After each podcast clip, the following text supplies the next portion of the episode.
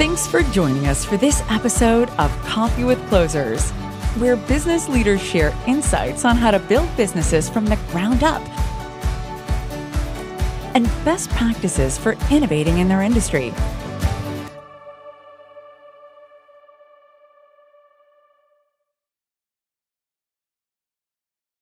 Hey, Bob, thank you so much for joining me today. I am so super thrilled to have you as my guest. It's great to be here. Thanks for having me on your webcast here. Most certainly. Well, I've known you for quite some time, but I'm pretty sure maybe not a lot of people who are not familiar with Bob Perkins. Can you share a little bit about who Bob Perkins is? Well, I'm a golfer. I'm a father, a husband. I try to golf almost every day. But no, I kind of grew up I taught school for a couple years, and then it was crazy. So I moved into sales. So the majority of my career has been in the sales profession, more specifically inside sales, right? And hence where I am today. Yeah, and obviously from that, you became. I'm assuming you started as an individual contributor, became a sales leader, and then finally you decided it's time that I start an association. How did that ever come about? Well, I was an individual contributor for a short period. Wasn't crazy about sales. In fact, people ask me, "Oh, you must be such a good sales rep." I go, "Well, I can sell, but it wasn't my thing. I knew I wanted to lead. I knew I wanted to manage things and build things.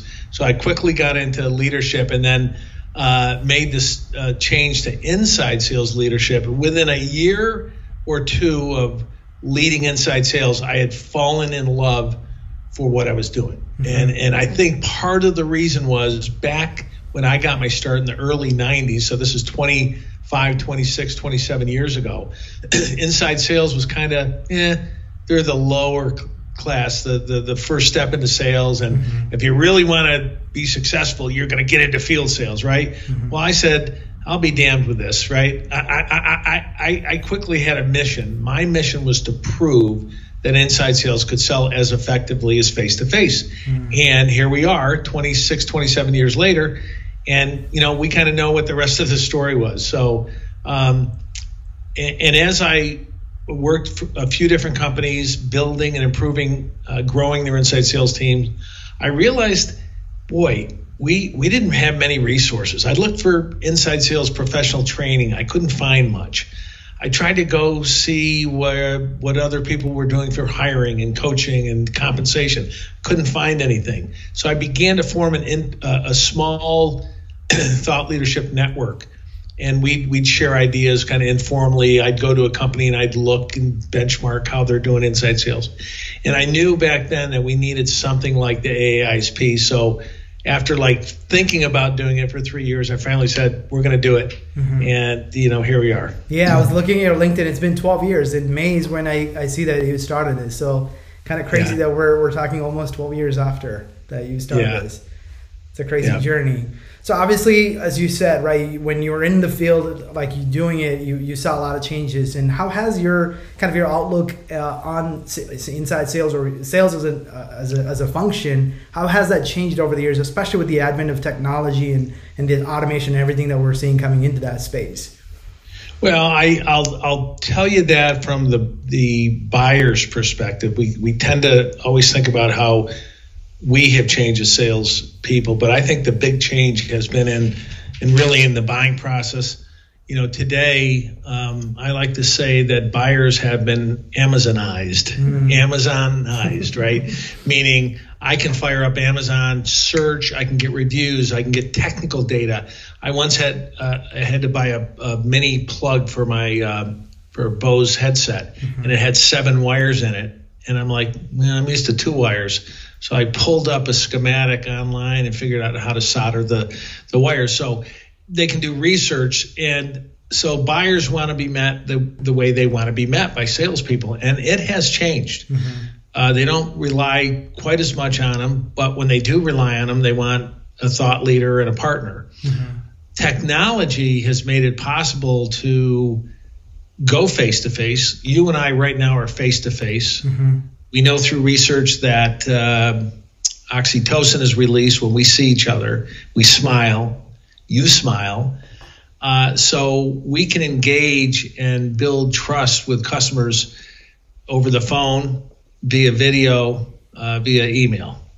So that's, you know, that hence this pandemic we're in now, everyone's thrust into their home, and we're not missing much of a beat, really. Mm-hmm. So you believe, if anything, the technology has only enhanced the way that we were able to sell. It hasn't really basically hindered our ability to be able to do that. Oh, not at all. In fact, now a busy decision maker can just, you know, call someone. They can do a video call right on their iPhone.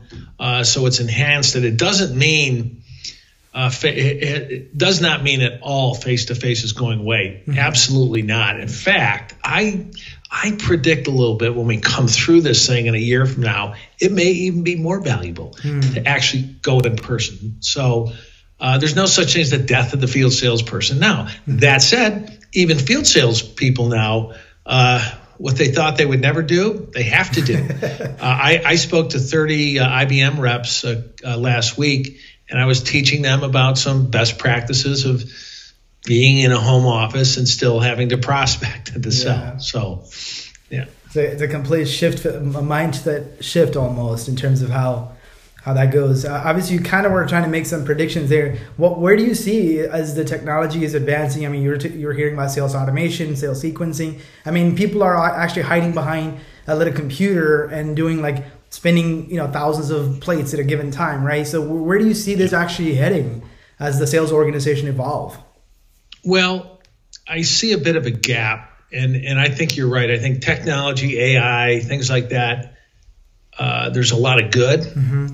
But also, I believe the human, the heart and soul and the empathy of a human being got just kind of knocked a little bit to the side. Right. So I think we're going to see a resurgence in the human connection. Right. That's why I like video so much, because before we started doing this live video or even one-way video, all we had was this. Today, if I turned off my video and we were talking over the phone, it wouldn't feel good to me. I'm like, well, I can't look in your eyes. I can't smile. I can't see you smile. So but it's not going to stop there, right? We're going to have holograms. We're going to, you know, we're all going to have these little video Dick Tracy watches, right? So technology is going to continue to evolve, but we can't let the human component be left aside. In fact, we even see some gaps in our salespeople, quite honestly. Mm-hmm. They're so technology enabled. They're multitasking. They're not good listeners. Mm-hmm. What is good listening skill? Well, it's a human skill, right? What's good communication skill? Mm-hmm. It's a human skill. So let's not get too far away. Yeah, and I think, you know, I'm like a note taker, and I don't know, I think I have like this, I can remember after like 3 months of having that intro meeting, I remember exactly what all the pain that my prospect shared with me 3 months ago, that I don't need to reference the CRM notes. But I know today, like people are like, oh, if I don't have my CRM, I'm handicapped. I don't know what they said, right? Because we're too dependent on that. But I think you brought up a good point, because you can't eliminate the human factor from sales, especially in the B2B high ticket sales sector, right? Because we're always going to need to have that. I know software companies are changing that a little bit. I know companies like HubSpot all have like you self-serve. You come in, you download your, you know, the free trial, and you like it, you upgrade to something higher packages and all that stuff. But I think at the end of the day, I don't know if we're ever going to get to a place where completely we're removed from ever having a sales rep sell to another human beings. But I think with everything else happening in the technology sector, what do you think still some of the fundamental characteristics that you see in really good A-player salespeople that's evergreen? You see kind of this fire in the belly, right? This persistence, this eagerness, this goal orientation that they're going to push as hard as they need to push. They're going to push themselves. They're going to block out time specific for prospecting. There's a regimen. Sales just don't happen, right? They, you know, You can only get so many bluebirds coming in at the end of the quarter, right? So it takes a lot of grit and determination. So I think that's a big one. I really do. I do think critical listening skills and really delivering value back to the customer based on their needs and based on what they really need to help them, not based on every feature that your product offers. Mm-hmm. I like to use this little phrase, keep it in the bag. Well, back many years ago, even before, well, I guess when I got my start in sales, salespeople actually carried a bag or a briefcase. Mm-hmm. I used the word briefcase the other day to some millennial, and they go, what the hell is that? What's a briefcase? I heard of that. But good salespeople would not pitch or show the product until they fully knew that their product could help, mm-hmm. And they earned the right to present it. Mm-hmm. So I tell people today, just shut your mouth, ask questions, keep the product in the bag, mm-hmm. and learn as much as you can. Because if you let the other person talk, and you listen, and you clarify for understanding, you're gonna find some things that you can probably help with. Yeah, and I think that critical listening factor, I think I've often seen that to be something that people overlook because they've done so many discovery calls. They just kind of like, hey, I know how to prescribe before I ever diagnosed, right? And that's just the nature of salespeople. Like, I just want to jump to that close. I don't want to spend the time to get to know this guy. I already know what his problem is, right? Yeah. That's just the nature that I think, once you've been in the profession and with the same company or selling the same product over and over, I think you can get into that mode. And do you think detrimental to somebody's ability to sell better? The premature pitch, right? Totally. I couldn't agree with you more. There's a woman named Jill Rowley. Jill was known for being a social selling expert, 7, 8, 9 years ago. And she made this comment once, I'll never forget it. She goes, seek to understand before you try to be understood. Mm-hmm. Well, a lot of inexperienced salespeople, you need to hear me. I need to be understood. I know this can help you, but they haven't sought to understand first. I love that simple phrase. That's almost like a good relationship advice too, not just in sales. Yeah. A lot of times we have this tendency. Yeah. I want them to understand my side of the story, right? Like that's just our human tendency sometimes. So obviously you talked a little bit about the actual individual contributor, what some of the things that takes them to be a good high-performing sales rep. What about for a sales leader? What have you seen to be critical character for a sales leader? I could talk about this all day. This is the near and dear to my heart. Every day I look through a daily guide on leadership, a daily devotional that talks about different traits. Mm-hmm. A big one for me is you no longer have an individual identity. Mm. You no longer, it's not about you anymore. When you become a leader, it flips from an individual contributor, which is all about you, right? Well, yes, it's about your customer, taking care of them. Yes, it is. Mm-hmm. But when you're an individual contributor, you have to make the next deal. You have to hit your goals. You have to, you have to win. You have to have a good close rate. As a leader, it flips it completely around, and now it's about a collective group. Mm-hmm. Now, maybe you might have 8 reps, you might have 3 reps, you might have 300 reps, mm-hmm. right? But now the group as a whole now becomes the most important sacred thing that you have been entrusted with. Mm-hmm. Okay. And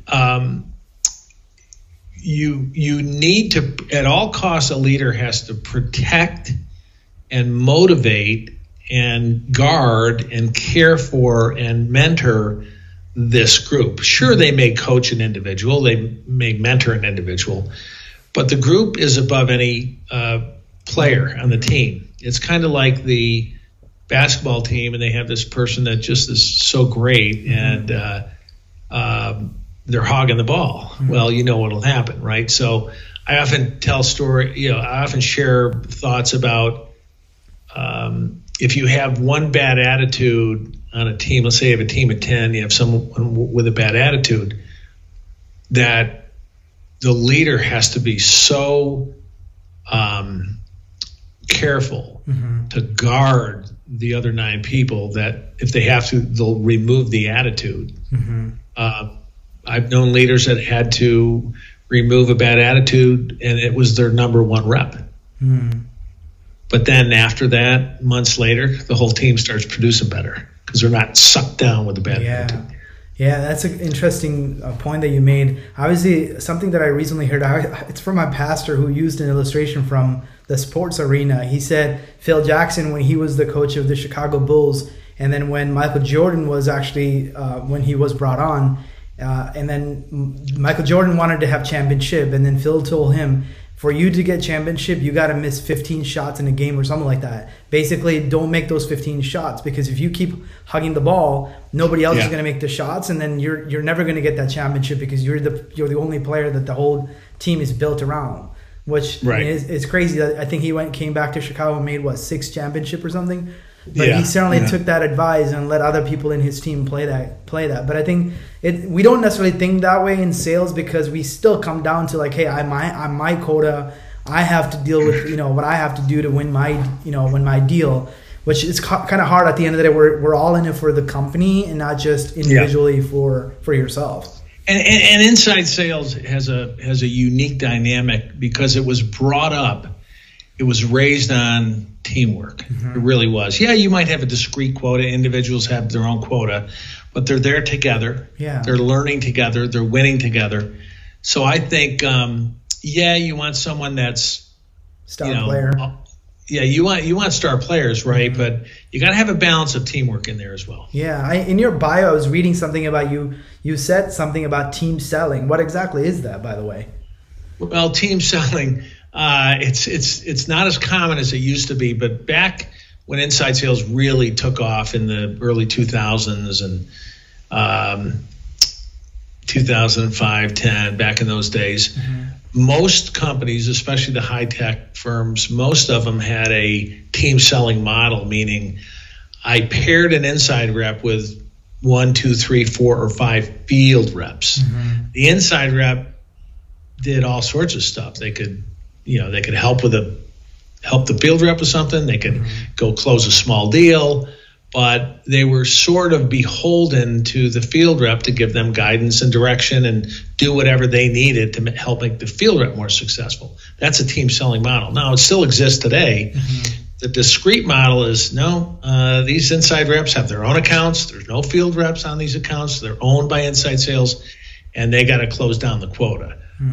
What we found in the last about 6 years ago, it was about a 50-50 split between those deploying a field model mm-hmm. and those deploying discrete. Well, today it's probably 65% discrete because we always knew inside sales could stand alone as a sales person. Mm-hmm. But there's still some models that team models work very well at. Yeah, and I think this whole concept of division of labor almost, you have the SDR versus AE function almost, right? That's something is making a comeback. I think in the past they used to say the appointment setter, which was not as sexy as it sounds, as sales development rep, right? So I think that shift is almost what I think you're describing. Like you have a junior rep who's becoming that AE, that he's booking appointments, and then grow up to becoming that account executive in the future and hopefully being a leader in the future.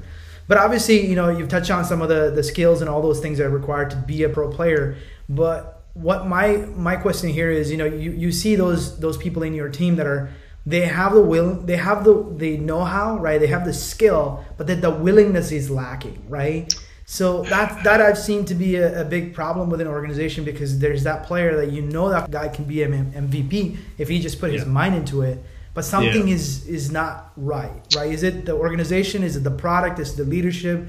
How do you kind of uncover that problem?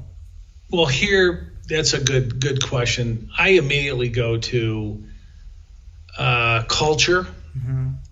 I go to expectations. I've been fortunate enough to have built a few different inside sales models and teams. And the way a good leader can foster a great culture, for me, a great culture looks like this. If you join the team, you know the expectations are here. Nobody has to look over your shoulder and micromanage you to, oh, did you make your sale? If you have a manager, I'll tell you right now, kind of cut through this pretty quick. You have a manager that's always talking about activity metrics, you got a bad situation. A manager should not have to do that. Yeah, when people are onboarded and they're coaching and training, of course you got to talk about activity, right? But a great culture is where the reps would feel horrible and be highly disappointed if they didn't meet the expectations themselves. Because if you're in a good, high-performing organization with a good culture, you don't want to disappoint, and you want to meet these expectations. In other words, you're self-motivated, right? The manager, the leader then is one who trusts at all cost, who blows wind in people's sails, who really has to be that a bit of a cheerleader motivator. I remember once early in my management career, I had another peer manager saying, "It's not my job to motivate the team," and I'm like, that's your number one job, buddy. Now it doesn't mean it doesn't mean if you got some sluggard on the team that has no will or motivation that you have to fix it. No, it doesn't mean that, but you have to set a high example. I love a leader who's high trust, cares about people, but also has really high expectations, but doesn't have to micromanage it to get there. Yeah. So imagine that you had that challenge getting started because you didn't have the high performance team or the people working with you to get to that level of culture that you want. What are some practical steps an organization can take to improve upon? There's a great book out there, and I know the title. It's called "Don't Fire Them, Fire Them Up," and it was about a Xerox district manager who inherited like the 49th out of the 50th worst district in Xerox. And he went in and he led by example. He told the truth. He went on more sales calls than his reps went on. And so sometimes you have to lead by example. You have to inspect what you expect. You have to get out there and set the example of what a motivated rep looks like and what they do. And he turned, I think within 2 years, he became number two or number one in the company. So you can't accept, you have to have a high expectation, but you have to also have a high tolerance. You have to be patient. You have to show empathy. But you got to keep those expectations high, and you got to model them yourself. You got to be, I was often the first one in and the last one to go, right? Because that's how you build trust. One time years ago, I inherited a new team. I was a director and I had 4 or 5 managers under me. They put a new team in and I had a lot going on, but I decided to go check in on this new team, and I sat down with a rep, and he was struggling getting people to talk on the phone. So I said, "Do you mind if I make a couple calls?" And he kind of looks at me and goes, "Sure." So I got on the phone, I made some calls, and he listened. Now I was a director, I wasn't the frontline manager of this team. And about 20 years later, maybe 15, 16 years later, my son goes to work at that same company that I was the director at. And he bumps into this guy and meets, "Oh, I'm Brian Perkins. Brian, did you know Bob Perkins?" And Brian goes, "Yeah, he's my dad." And the guy goes, "I got to tell you something." He goes, "I've been doing this for 20 some years, and he's the only manager that ever came over and modeled how to make a phone call." And so that made me feel good, like, not that I was doing anything great, but it sent a message to me that we need more leaders like that out there. It's not just do as I say, but not as I do. Right. You got to model. You do have to model the tone, the culture, the behavior you want. Yeah, most certainly. So obviously, you know, the progression most people have is like, hey, I start as an individual contributor. I want to become a sales leader. Someday I become, you know, some higher level, right, in the corporation. Mm-hmm. So what advice do you have for somebody who's an aspiring guy, who's an amazing individual contributor, to kind of get to that next level in his career? Well, they may or may not be cut out for management. I've seen many, many times, and we've all heard this, that your number one or number two player doesn't automatically become a great leader. Part of that is what I talked about before. They are so self-motivated and they are so, you know, focused on winning that next deal that right there doesn't translate too well to leadership, because it's a flip of that. I often tell people this today. If I had to go be a sales rep, I could do it. I wouldn't want to do it. I might even fail at it, quite honestly, because that's not my calling, right? My calling is to help other people. So you have to have a strong calling. You have to want it for the right reasons. It's not about money. Mm-hmm. It's not about recognition, although it's nice to get recognition as a leader. We all like it. But it's really about recognizing others and helping others make a lot of money and making the team successful as a whole. So you gotta have the right motivation before you think, well, I've been a rep for 5 years. It's time to be a manager. Mm-hmm. You gotta want it.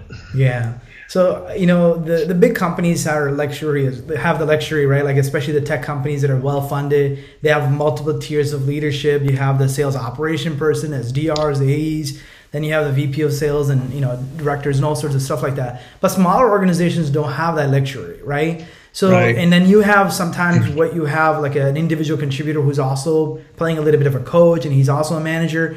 And I know it's not the ideal scenario, but what would you recommend in those scenarios for the business that's trying to make one person function as a couple of different roles? Don't do it. Mm. It's I've done it. I've lived that many times.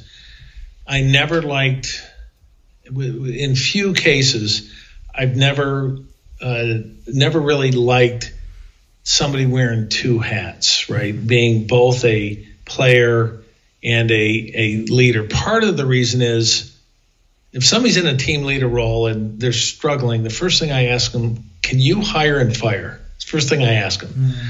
Well, not really. Well, then you're not, you know, you're really not you may be a helper, mm-hmm. you know, but you're really not, you don't have the full responsibility to make it your team, right? So I'm not saying don't take a sales rep and then give them some responsibility to mentor someone, to do a presentation in a staff meeting. Believe me, those are great ways to help bring someone up, to make them a senior rep, maybe to say, hey, you three reps here, go to Mary as kind of the senior rep, and if she can't help you, then escalate it. Those are all great things, but be so darn careful mm-hmm. of taking a quota-driven sales rep and giving them another job to oversee people. Mm. It's tough. Yeah. It's tough to even define, you know, how much you can do and can't do. Yeah. Does that make sense? Yeah, and it doesn't leave room for coaching and training up that rep who might be struggling. But we've seen this to be the case with a lot of smaller organizations, especially because they just don't have the finances to fund that VP of sales or the director role or whatever those things are, or sales managers. Right. Then you kind of put, oh, this person, you know, my CRO, but he's also the manager and also carries his own. Yeah, quota. Well, we're AISP, we're small. We have 10 people. Mm-hmm. So everybody wears a lot of hats around here. I mean, I'll do everything, right? So that's okay. But just be careful of really, are you expecting them to manage or just to help? Mm-hmm. There's a big difference. Makes sense.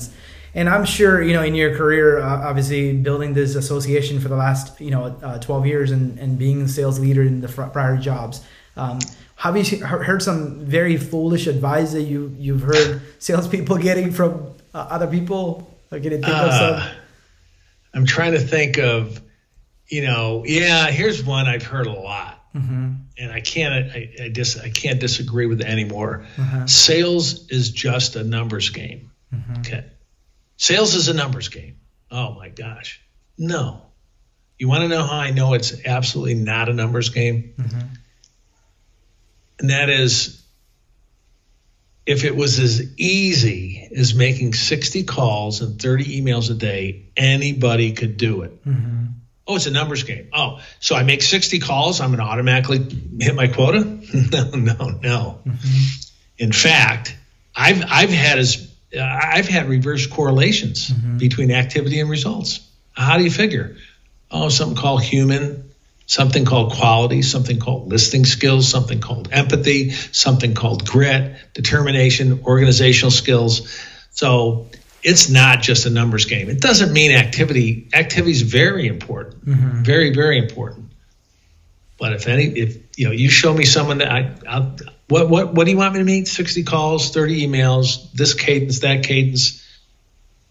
Anybody could do it. And mm-hmm. you and I know that not a lot of people can do it. Yeah.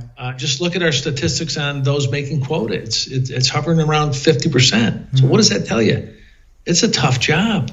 I mean, I didn't last in it very long. I got right into management, but it's a tough, it's one of the hardest jobs in the world, but yet if we didn't have people taking orders, nobody else would have jobs. Yeah. And revenue is what makes the world turn. That's true. And companies work, and it's salespeople that get the revenue. But I think it also comes down to what you're selling, because oftentimes what I've seen is people who are not passionate about what they're selling. Then it's just a chore.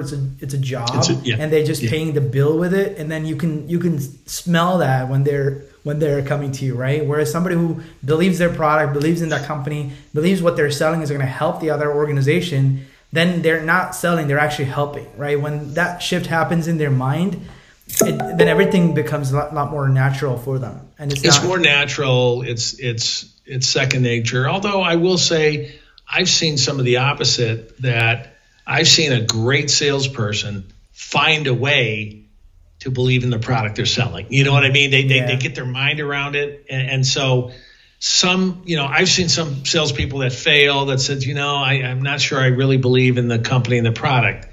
But really what it is, they're just not getting after it. Mm-hmm. You know what I mean? So it can be an excuse.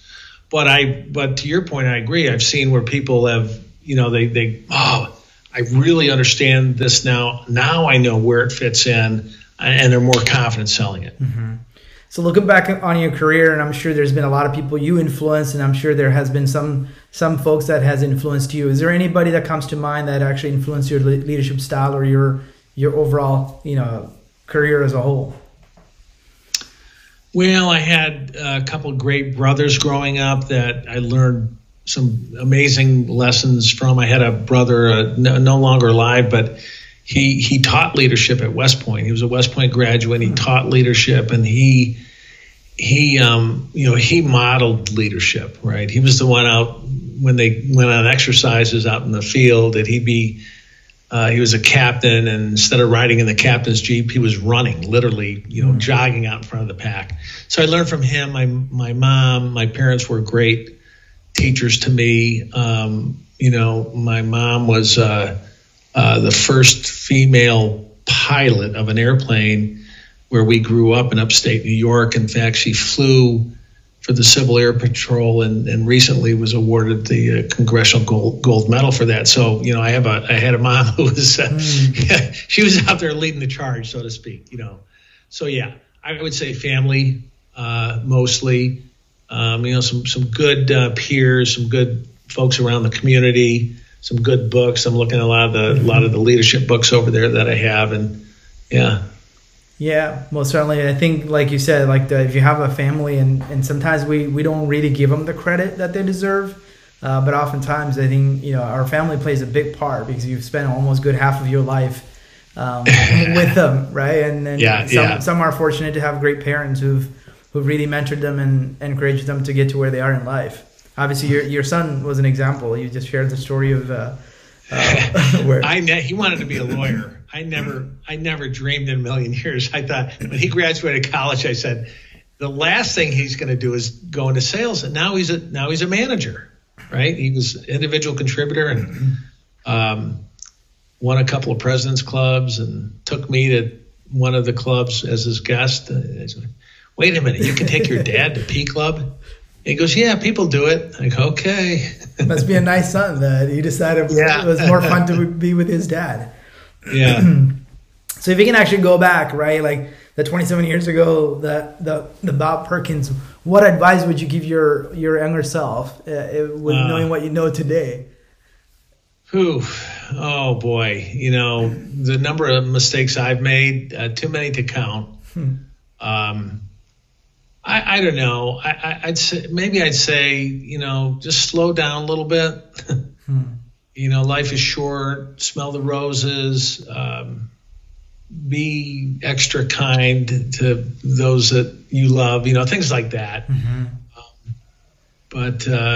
Yeah. Would you do anything differently if you were to do it again? I know you...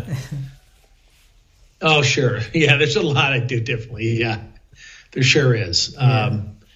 You know, I think anybody looks back and says, boy, if I had done that, or if I had done that, or if I hadn't done that, yeah, there's things I do differently. But, you know, no regrets or no disappointments other than, you know, take a little time, you know.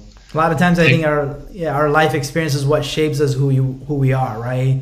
Yeah. That I think it kind of... it's almost required those life experiences to kind of mold us and make us into the resilient people that we are.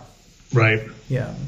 Obviously, my closing question is, you know, we're all salespeople. We've, you know, whether you are the founder, whatever function you play, we still have that sales function, right? We have that hat. Are there any productivity hack that Bob Perkins have that everybody should be kind of following, or at least try to adapt? In terms of like AISP. What you know, like anything that you do in terms of like productivity, like, hey, how do you stay, you know, like how do you make sure that you're productivity? Yeah. I, you know, there's a couple of things I did in my career that I thought were real helpful. I would, after the kids went to bed, and this could be a different time for you, but after the kids went to bed Sunday night, I actually drove into the office. And why did I do that? Because I wanted to clear my inbox, fix my calendar, and then start listing up what I need to accomplish the following week. So when I got in Monday morning, I was ready to go. So many people get in Monday morning. Let's see. Well, I got to get my coffee here. I got to turn the computer on. I got to look at my emails I forgot to reply to last week. And 2 hours in, they're now starting to plan the week. So that was a big help for me. I am not the most organized. I'm kind of a disorganized person because I'm doing a lot of multitasking. That was a big help for me. You know, that's one. I think the other one is from a, you know, looking to advance your career, that a simple value I have is that you are 100% responsible for you and where you go and how you get there. Bad things are going to happen to you. You're going to get bosses that aren't very good. We've all had them. You're going to have coworkers that maybe you don't get along with, but never allow that to be an excuse for your own performance and your own advancement. I'm a firm believer in that. And the minute you start doing that, making excuses, you've failed. So I got to where I'm at because I believed in that was largely up to me to get myself there. And hopefully that'll help. Yeah, most certainly. And I think a lot of times they think you have the tendency, right? Like some people just sit there and complain about what's going wrong, as opposed to seeing that as an opportunity and making something out of it. And if you look at any successful entrepreneur's story, they were in, like, maybe a couple of them may have had the silver spoon in their mouth when they came out of their mother's womb, but most of them had to work their hardest to get to where they are, right? And nothing is easy in life, right? So that's an encouraging note and obviously some wisdom from you. So I appreciate you sparing this this afternoon with me and sharing some of your insights. And I'm glad that we're able to do this. And thanks again, Bob, for joining me. No, thank you very much. It was my pleasure. This episode of Coffee with Closers is brought to you by 1IMS, a leading digital marketing agency helping businesses win new customers. To request a free marketing ROI audit, please visit 1IMS.com. If you enjoyed this video, please share it. To make sure you never miss an episode, please subscribe.